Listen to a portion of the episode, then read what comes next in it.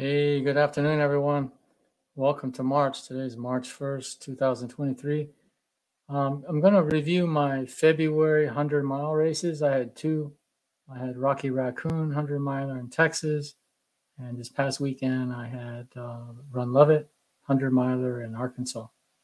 So I thought it'd be a good idea to review them both. They were in the same month, not far apart. I talked a little bit about Rocky Raccoon in some of my fitness videos, but I'm going to go over it a little bit more so you understand what the race is about, and if you ever want to do the race, you'll know what to expect. So Rocky Raccoon, it takes place in Huntsville, Texas. It's about 3 hours from Austin, where I live. It's pretty convenient. I've run the race three times. The first time I just made it 100K. And the second time I finished the 100-miler. And then this year I also finished. So going into the race, I wore my wool pants and some of my typical winter gear. I have a pre-race video. If you're interested in details on what I wore for that race, actually for both races, please check out those pre-race videos. But my gear was a good choice. We're looking at 5 laps. I'll show you the map here. So it goes around the lake. So the start is here in the middle. It kind of loops around, goes all the way around. It's a 20-mile loop. So you're looking at 5 20-mile loops. What makes this race challenging is, there's some things that make it challenging, some things that make it pretty good for an entry-level 100-miler. Challenges are, it can be very cold, especially at night, and during the day it can be very hot. Another challenge is because this course is fairly flat, I think it's about 5,000-6,000 feet of gain and loss on the course. People start running they take off too fast in the race and they wear themselves out.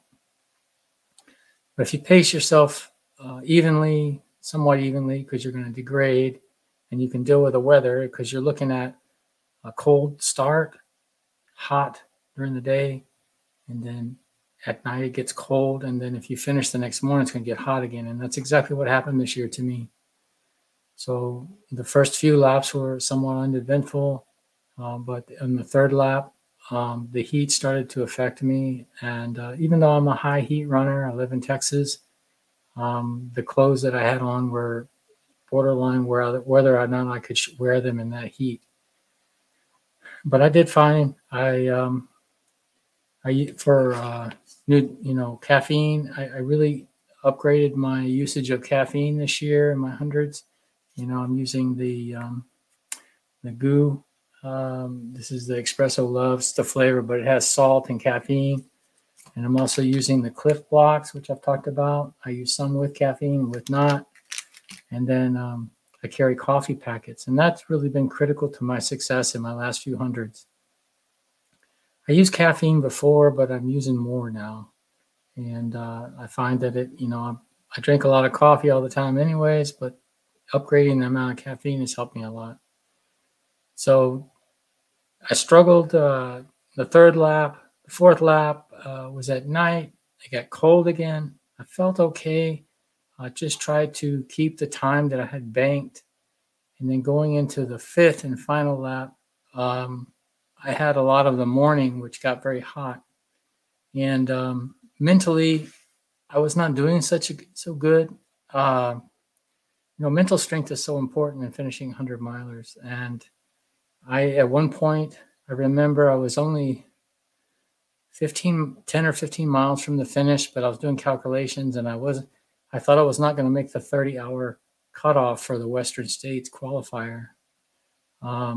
You actually have 32 hours to finish the race, but I needed sub 30 to qualify for Western States, again, which is my 4th year qualifying. And it turns out that my math was all messed up because I got depressed about it, but I took out my hiking poles and I really pushed hard and ended up finishing I really pushed hard the last 6 miles because from the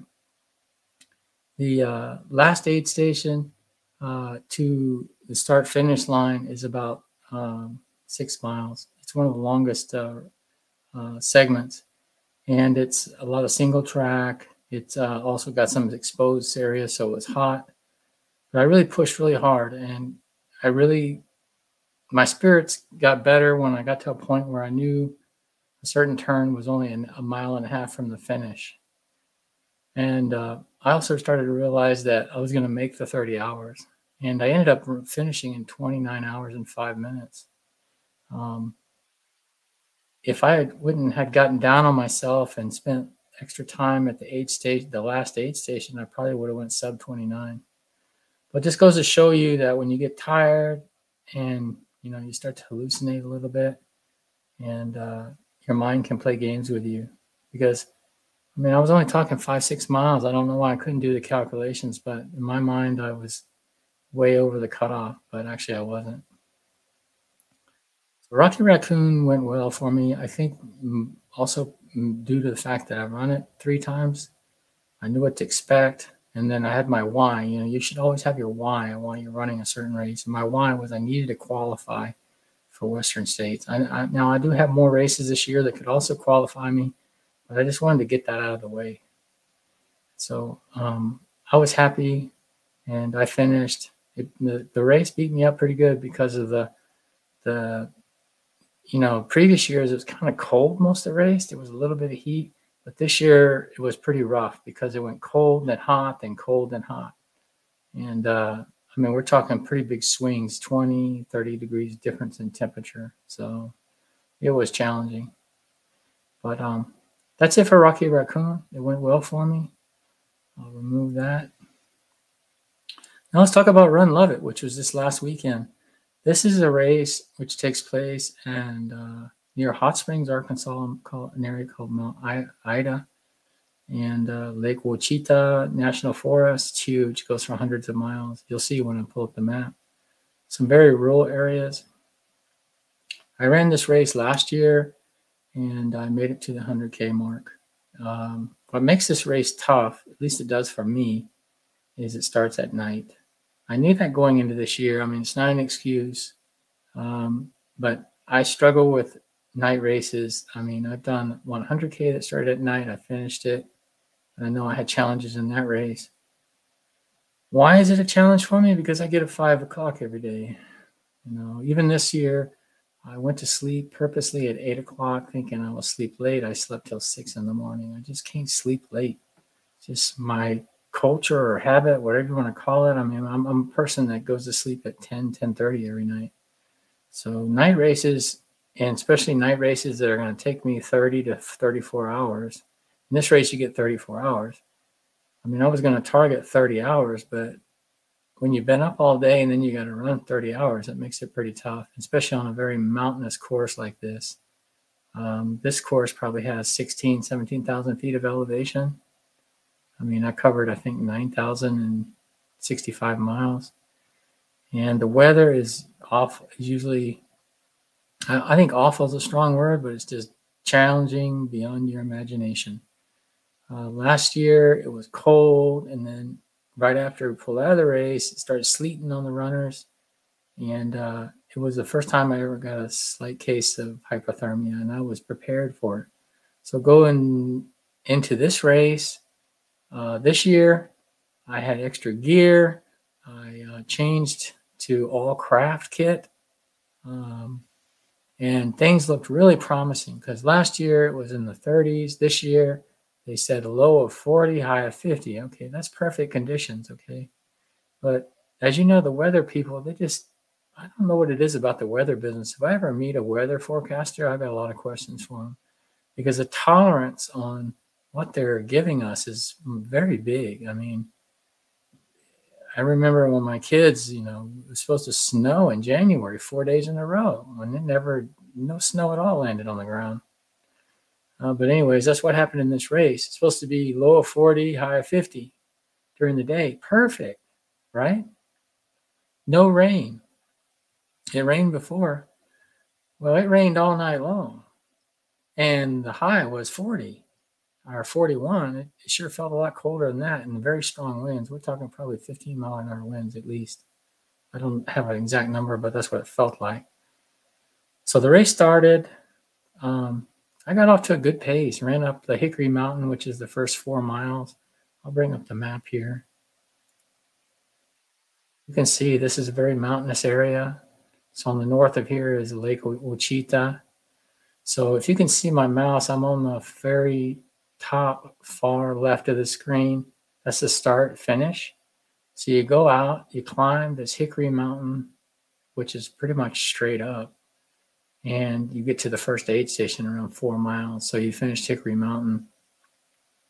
I felt real good on that, and I ran it much faster than last year. I will say that the whole course, I ran 1 hour faster. So I finished 65 miles, 100K. So I basically ran every mile a minute faster. So I did very well this year, but not well enough to continue to finish the race. And I'll go into that in more detail.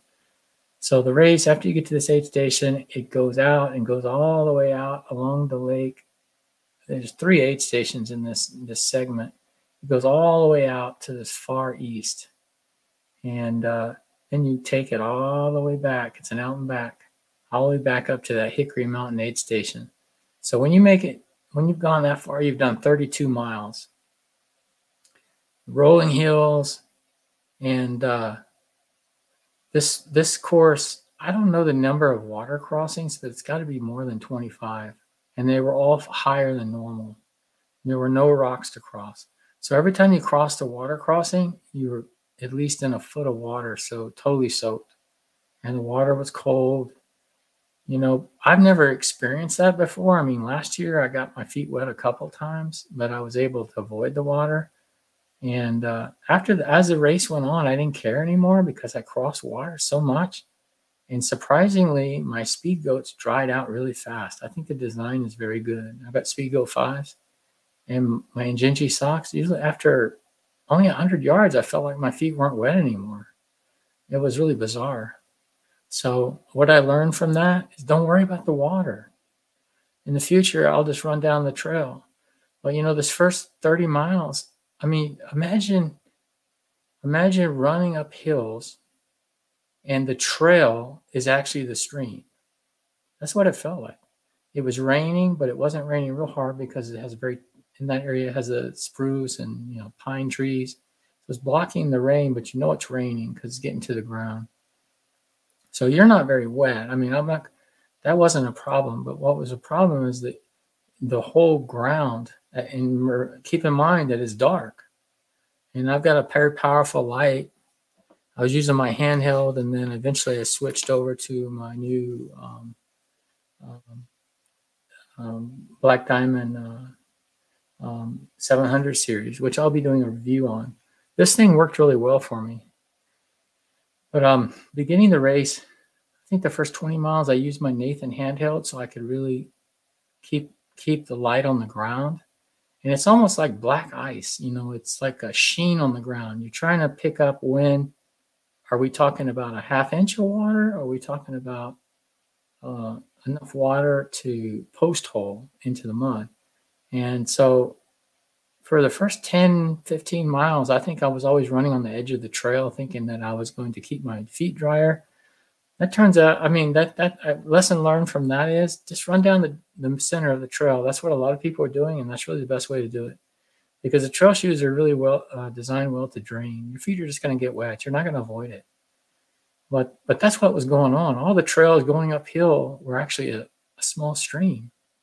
So it was kind of aggravating, you know. I tell myself, you know, during the middle of the night when it got cold and dealing with the rain all night, you're talking to yourself like, it's not supposed to rain. When is it going to stop? And it never stopped.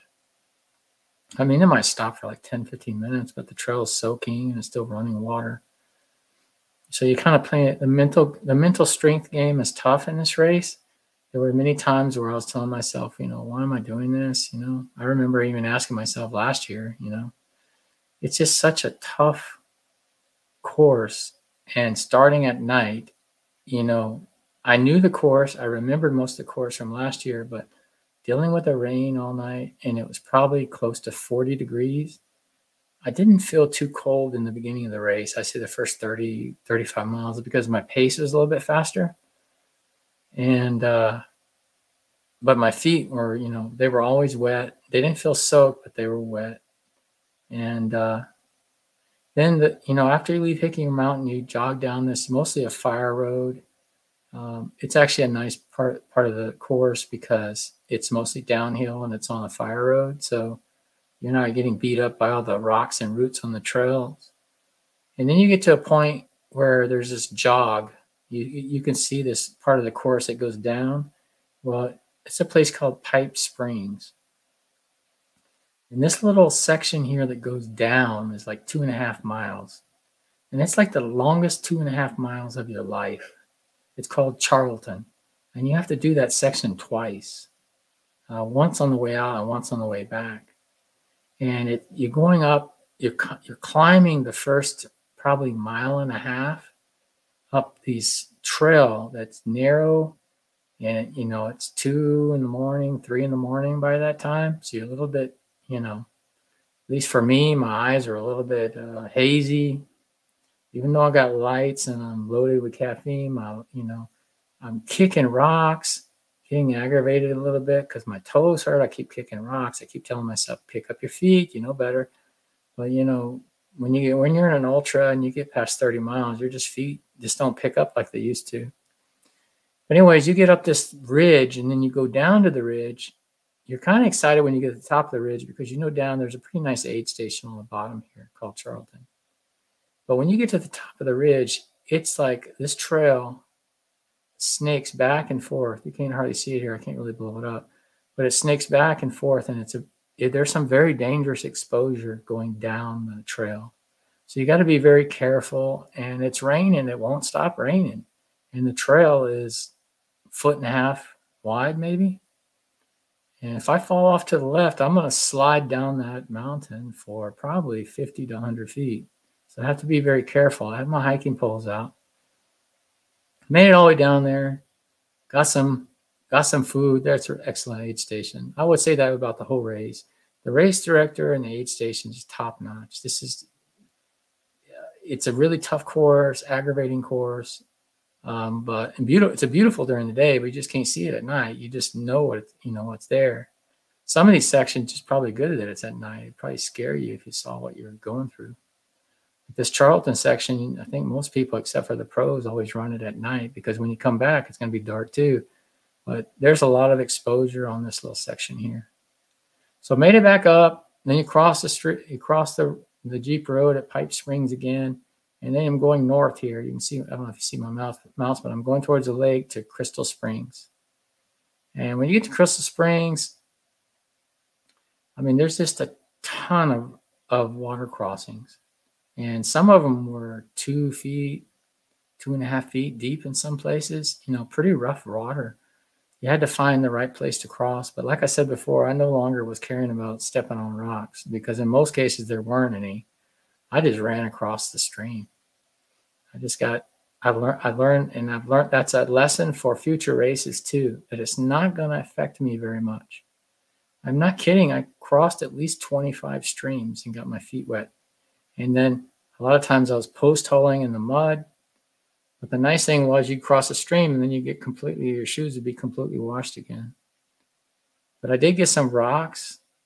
I didn't wear gaiters with my Speedgoats because, you know, wearing gaiters with Hokas is always the trouble. I mean, there are some people that make gaiters for them, but I don't know. It's nothing like ultras. That's one plus about ultras is their gaiter system is so excellent. But usually it doesn't cause me an issue because the throat of the shoe is so tight. I almost never get rocks in my Speedgoats, but there should be an asterisk on that. When you submerge your foot in water, all kinds of shit are going to go in your shoe. And that's what happened. I was getting like little sticks and rocks and sand was getting into my shoe because I don't think gaiters would have stopped it anyways because I was submerging my foot in a river or stream, I guess you would call them. They're more like creeks and streams. There weren't really any rivers. Anyways, kept going. Made it through Crystal Springs, which is a big checkpoint. And I made the previous cutoffs, but I should have said Hickory Mountain. After 32 miles, I had about 3 hours I had a cutoff, or 2.5 hours. That's really good. and made it to Crystal Springs, looked pretty good. And then you start getting over here into the one of the roughest sections of the course, and that this long line here is called Bear Mountain. It's a mountain ridge which is 7 miles long, and it goes up and down. It's kind of like a mountain bike type trail. At that point, you've done almost 50 miles, so or in the high 40s, so you're pretty beat up. It rained the whole time across that mountain, and it got really cold. I think it got cold because the wind exposure off the lake effect, because you're right above the lake. And it was early morning. It was probably 6, 7 in the morning. And so all the variables made it cold, plus I was running slower, so I felt colder. And it took forever to get across there. And then once I got across there, I knew my legs were really, my feet felt like they had a lot of blisters on them. But at the end of the race, what turned out was they were just white. You know how you like when you get waterlogged, the skin gets very white. That happened to me once before, Arkansas Traveler, when I was in rain all day long. It's surprising, after all those river crossing and post tolling all day for 21 hours, I didn't get any blisters. That's we using Injinji socks and Hoka Speedgoat 5s. I did have a blood blister on the front of one of my toes just from kicking rocks, but my feet were solid white on the bottom, but I didn't have any blisters. Now, it felt like I had some blisters, but I didn't. That's what turned out. But my legs were just really beat up, really heavy. So made it to this aid station here. After Bear Mountain, and at that point I knew that I was only going to finish 200K. To get credit for 100K, one cool thing that this race director is just an awesome. Him and his wife are awesome, and they do a great job of the race. And they tell you before the race even starts that if you make it to the 100K, they will change your registration to 100K and give you a 100K finish. I don't know any race directors that will do that except for these people, and him and his wife are just awesome. I think they do that because they know how hard the race is, and they want you to leave with something. But the nice thing is you get a 100K finish, you get a 100K buckle, and it shows up on UltraSignup as a 100K finish, even though you pay for a 100-miler. So it's really, really nice of them to do that. But at this point, I knew that I was at the same situation as last year, even though I had a lot better time, because when I made it to the 100K spot last year, I was almost at cutoff. When I made it to 100K, at the dam, the cutoff, it's about 65 miles actually. Once you make it to the dam, you can drop out of the race and get the 100K credit. I was more than an hour ahead of cutoff, so if I wouldn't have, dragged my ass so much on Bear Mountain, I could have made it to cutoff, 2 hours ahead. I had 2.5 hours, and if my feet. Not my feet, but my legs felt a little bit better. I might have been able to, keep going. But my body, I've done enough of these hundreds. I knew my body. I'm gonna turn off the map. I've done enough of these hundreds to know that my body. I could have probably gone a little bit further, but I don't.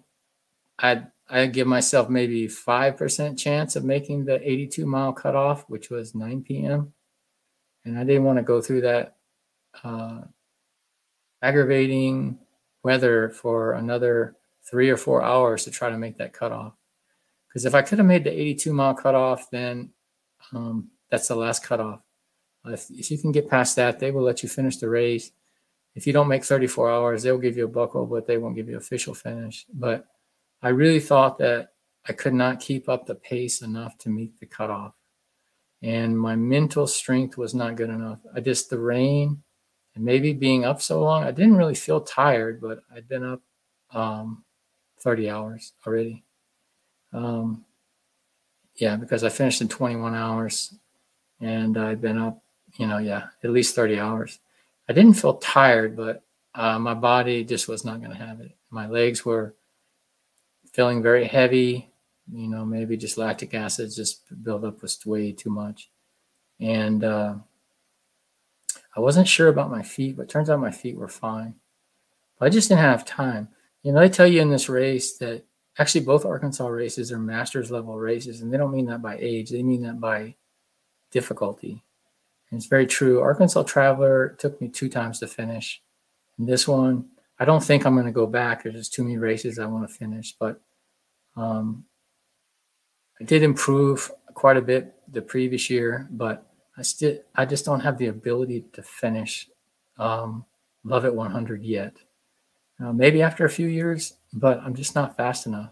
You know, there's only 50 runners in this race, and most of them are much, much faster than me. And, you know, this race has got my number. You know, I did it quite a bit faster this year, but still, I really need to be into that cutoff, maybe 2 or 3 hours ahead of 2 or 3 hours ahead of cutoff to make the finish in this race, in my opinion, because I know how my body degrades in the last 30 miles. Another great learning from this race was, and it will help me in my next race, is all of my skiing that I do. You know, I did ski marathon. I got a ski ERG in my garage. It's really helped me build up my traps and my strength for using my trekking poles. In this race, I probably used my trekking poles 35 miles. That's the longest I've ever used them before, maybe 10, 15 miles. In my next race, which is Cruel Jewel, which is the toughest ultra, one of the toughest ultras in the U.S., it's in May, so I have a couple months to train for it.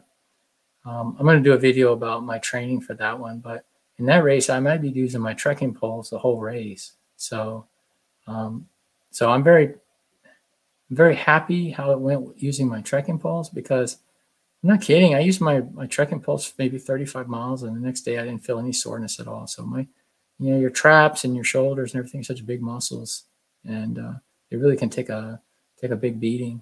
So that was very promising.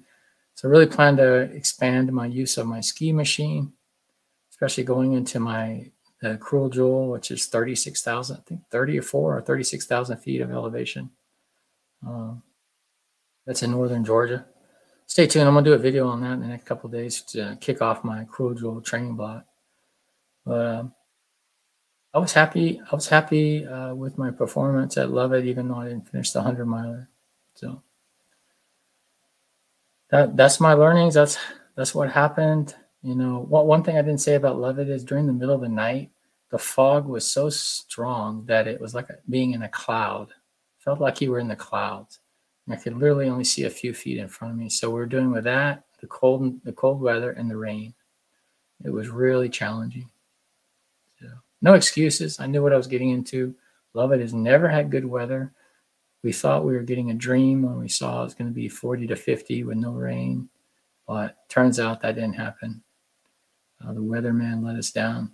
But I'm glad I was prepared. That's another learning. I saw some elite runners running in shorts and a tank top, and it was in the low 40s and rain, and they were really cold. And some of them, I think, dropped out at the next aid station after Bear Mountain, so they didn't get anything out of it. But always be prepared for really bad weather. You know, there was an ultra in China where like 20-some people died because a storm came in. It mainly killed the elite pack. You got to carry out in this race. I brought out my emergency Solomon jacket twice. And I was prepared for the race. You always need to be prepared, because either one, the forecast can be wrong, which we know that happens most of the time, or a storm can just come out of the middle of nowhere, especially in the mountains, and really make things very challenging for you. And in a point-to-point race like this one, you could be a long ways away from help if needed. So always be prepared for bad weather. I hope everybody's having a great week. Welcome to March, and wish the best in your training endeavors. Bye for now.